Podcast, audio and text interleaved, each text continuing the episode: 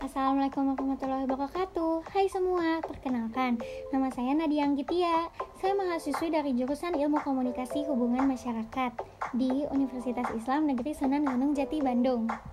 Nah, di sini saya sebagai mahasiswi tingkat 3 ini Saya ingin menjelaskan sedikit mengenai mindset para mahasiswa baru di dunia perkuliahan bagi saya, mahasiswa itu identik dengan yang namanya perkuliahan. Semuanya itu terlihat berbeda dengan yang namanya dunia di sekolah.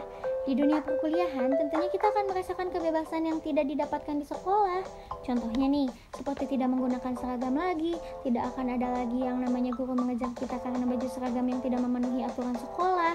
Dan di dunia perkuliahan itu beda, karena khususnya untuk mahasiswa laki-laki itu diperbolehkan untuk memanjangkan rambutnya juga loh dan itu tidak akan terkena razia selain penampilan itu juga bebas untuk memilih kebebasan dalam urusan akademik di kampus kita bisa bebas memilih mata kuliah apa saja yang ingin kita pelajari dalam satu semester. Kita juga bebas untuk memilih dosen pada mata kuliah tertentu. Dan di sini kita juga bebas untuk mengambil mata kuliah di semester atas kita selama IPK kita masih di atas rata-rata tiga tidak seperti halnya di sekolah diharuskan untuk mempelajari semua mata pelajaran yang diajarkan oleh guru kita Kebayang gak sih, selain itu juga kita dituntut untuk masuk dari hari Senin hingga Jumat dengan jumlah banyak pelajaran yang padat. Belum lagi di hari Sabtu biasanya kita harus ikutan eskul dan ditambah lagi nih, ini bikin pusing. Kita harus mengerjakan bimbel atau ikut les atau kursus lainnya. Sebagian mahasiswa baru pasti memiliki banyak ekspektasi tentang kebebasan-kebebasan yang akan ia terima pada saat kuliah. Nah, meskipun begitu, kita telah kita tetap harus mandiri karena kita tidak boleh lepas dari tanggung jawab tidak bisa bebas seenaknya seperti itu. Asal teman-teman tahu nih kebebasan itu menuntut kemandirian dalam mengemban tanggung jawab.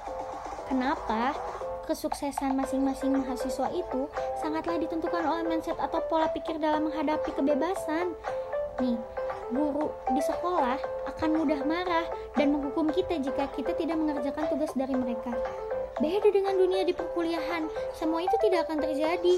Soalnya dosen-dosen itu biasanya hanya membiarkan atau sekedar menanyai tugas kita saja. Mereka tidak akan begitu peduli tentang perihal kita sudah mengerjakan tugas atau belum.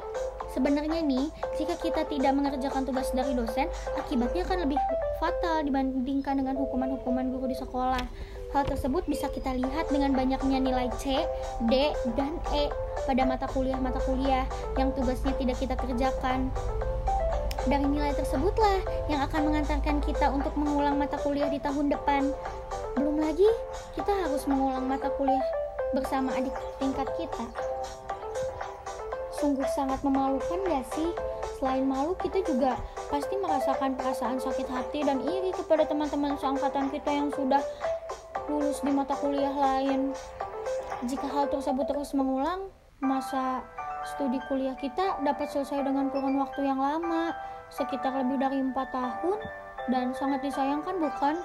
Belum lagi kalau kita lulus lebih dari empat tahun itu, pastinya kita akan lulus dengan status yang bukan cum laude.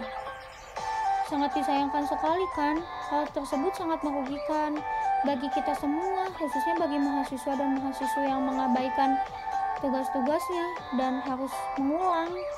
Status cum itu sangatlah berpengaruh ketika kita mengikuti seleksi CPNS dan status cum juga sangatlah berpengaruh ketika kita lanjut studi ke sarjana sesudah S1, S2 tuh misalnya. Nah, di sini dapat saya simpulkan, ada kebebasan bukan berarti kita harus lupakan kemandirian. Jangan sampai menyesal pada akhirnya. Tetap semangat dan jangan menyerah ya teman-teman karena usaha tidak akan mengkhianati hasil. Hmm, sekian informasi mengenai mindset para maba di dunia perkuliahan. Wassalamualaikum warahmatullahi wabarakatuh. Salam komunikasi.